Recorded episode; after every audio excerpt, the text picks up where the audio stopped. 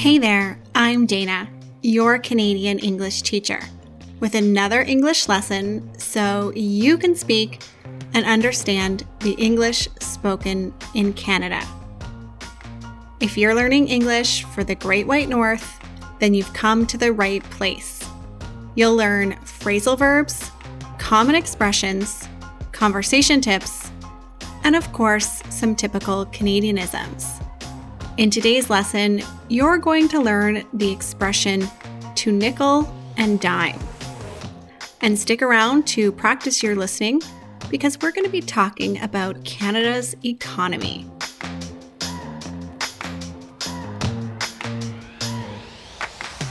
So, it has been a hot minute since I uploaded a new podcast for you. Well, only a week. I took a week off because I needed to finish up all the preparations for my English pronunciation for Canada course. I'm so excited. Everything went well, and I'm really excited to welcome the first round of students into the course. This course has so many videos, examples, and exercises. It focuses on vowel and consonant sounds as well as minimal pairs. So you'll learn the difference between words like ship and sheep or man and men. There are also lessons on intonation, rhythm, and stress. Plus, you get a 30 minute accent coaching session with me. So if you want more information, you can go to canlearnenglish.com forward slash pronunciation hyphen course. Or if that's too much for you, just go to Can Learn English and click on pronunciation course. But let's get into our expression. Today you're going to learn the expression to nickel and dime someone. So as always, let's first define the words in our expression. Nickel is an element. It has the atomic number 28 and it is a silvery white color. It's also a material that has been used to make coins like money, and it's actually also the name for a five cent coin. The Canadian five cent coin is now the smallest valued coin since we no longer use the penny, which was one cent. The nickel was introduced in 1858 and it was originally made of 99.9% nickel. But now nickel has gotten very expensive and our nickel is actually just nickel plated. So it's mainly made out of steel, a little bit of copper, and then it has nickel plating. And plating means the coating. The Canadian nickel features a beaver which first appeared on the back in the 1930s. Dime is a 10 cent coin. In Canada, it's the smallest sized coin, and its name actually isn't officially a dime. It's actually called a 10 cent piece, but most people will call it a dime. And our dime features the Bluenose, which is a famous Canadian schooner. So there's a new word for you. A schooner is a type of sailboat. And I'll save the famous story about the Bluenose for another episode. So now we know what nickel and dime mean. So you might be guessing that the expression has to do with money. And it kind of does and kind of doesn't. So I'll explain. The expression nickel and dime actually has two meanings. In the first meaning, we use it as an adjective to describe something that is petty or insignificant. And I found a great article online from orangeville.com. Orangeville is a city in Ontario, a smallish sized city. And the article is all about some money that the city has and they're going to give it to different organizations to do things with. And there's a quote that says, I've seen this happen with other councils where we nickel and dime, said Councillor Todd Taylor. And he goes on to say that he'd rather just accept stuff as everyone has laid it out already and be done with the conversation. Hmm. So, what does that mean? Well, as you can imagine, a nickel and a dime is not a lot of money. So, in this case, it's very small or insignificant. It doesn't really matter. It's just change. It doesn't add up to a whole lot. So what the councillor is saying is, is that if they spend too much time on these small details, if they nickel and dime all the small details, then they'll be spending a lot of time on something that doesn't really add up too much. Let's take a look at another example. So imagine the government reduces taxes, but only by a small amount, say like a fraction of a percent. You might say, these nickel and dime tax cuts won't add up to much. They won't give us much savings. So they're so small and they're so insignificant that these tax cuts aren't going to make a huge difference in your wallet. Now, the other way that we use to nickel and dime is a little bit more common, and it kind of feels like it might be the opposite of when we use it as an adjective. So we use nickel and dime as a verb to describe when someone is continually charged a small amount of money and over time it will add up to a great deal of money. The best example I could think of would be with banks. Some banks have so many surcharges. They charge you every time you use the ATM or when you use the ATM and use another bank's ATM. Some banks will add charges if you use your card too many times in a month. Plus, they have a monthly fee on top of that. So, in this case, you could say, My bank is really nickel and diming me with all of these extra fees. All of these fees that you're charged every single month are going to add up to a whole lot over the year. So, in this case, to nickel and dime means that all of this money that you're paying is adding up to quite a lot. Another industry that could be accused of nickel and diming their customers are cell phone companies. If you have a cell phone in Canada, you might notice extra fees on your bill, like system access fees or a 911 fee. You might get charged for over usage, you might be charged for roaming or for long distance calls, and month after month, this will add up to a significant amount of money.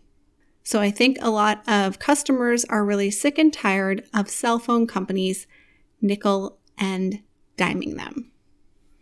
My final example is something that I've noticed in my life here in Switzerland, where I live. As you know, Switzerland is an expensive country. And one situation that I have noticed that's different than Canada is all the little expenses you get charged sometimes. So uh, when we go to the Zurich Zoo, we would have to pay entry to get into the zoo. And then they have no water fountains. So if you forget your water bottle, then you need to buy a bottle of water, which is usually at least the equivalent of like seven Canadian dollars, which is a lot. And then sometimes we have lunch at the zoo. And if we get french fries, then we actually need to pay extra for a packet of ketchup. I think it's like 50 cents. But sometimes I feel like when we go, we are getting nickeled and dimed when we're there because all of these little charges just slowly add up. So let's practice pronunciation with our listen and repeat section. To really improve your pronunciation, you need to work on the muscles in your mouth. So it's really important that you speak. So if you're able to do so, you can repeat after me. We actually have three vowel sounds in the words nickel and dime. Nickel has the short I sound, which is a relaxed vowel sound. So your lips are going to be relaxed, and then your tongue is in the central high area of your mouth. Our stress is on the first syllable in the word nickel, and we also have the schwa sound on the unstressed vowel. So repeat after me. We'll do the word nickel three times. Nickel. Nickel. nickel. Dime, on the other hand, has a long I sound and it is a two sound vowel. It sounds like this I, I, I. So let's practice. You can repeat after me three times. Dime, dime, dime. Let's do a sentence. So, what I usually do here is we are going to build the sentence together and then do the full thing. So, we'll start with the first word and work our way up to the whole sentence. She, she was, she was tired. She was tired of the she was tired of the bank. She was tired of the bank nickel and diming her. She was tired of the bank nickel and diming her. There's a lot going on in that sentence. I think there's two things I want to point out. Tired, watch our ed ending. It's not the id, ed ending, it's the d tired, tired. And you'll notice in the end of the sentence, I connect my speech. I say she was tired of the bank nickel and diming her. Diming her. Diming her. So we connect those two words at the end. Finally, let's move on to our listening portion where we use a Canadian fact or story to improve your listening skills, to learn new vocabulary.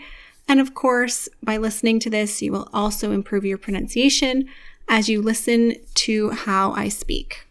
Since our expression uses money, I thought I would talk about the Canadian economy.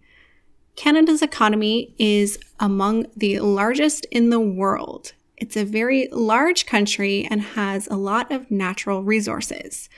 Natural resources are materials or substances occurring in nature that can be used for economic gain. Canada is considered an energy superpower due to its abundant natural resources and small population of 37 million inhabitants relative to its land area. In Canada, there are many forests which can be used to make pulp and paper. There are mines to extract coal, gold, silver, iron, uranium, diamonds, and other minerals. And since there is so much space, we can grow grain, raise cattle, and extract oil and gas. With the world's longest coastline, the ocean provides areas for fishing and other seafood. People all over the world use Canadian products. In fact, you might have products imported from Canada in your country.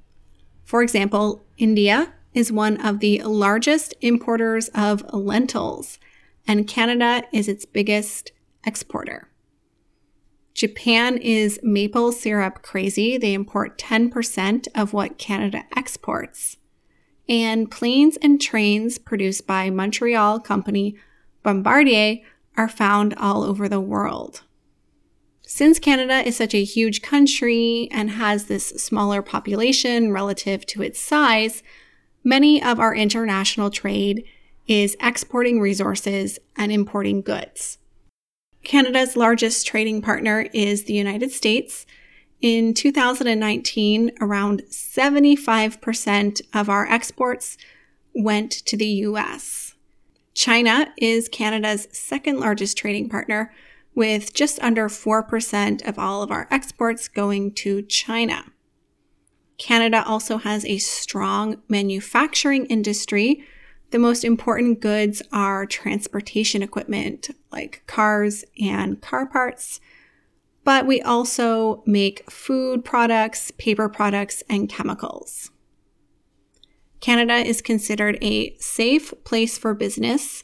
According to the Corruption Perceptions Index, Canada is one of the least corrupt countries in the world and one of the world's top 10 trading nations with a highly globalized economy. So that's it for our episode today. Thank you so much for listening.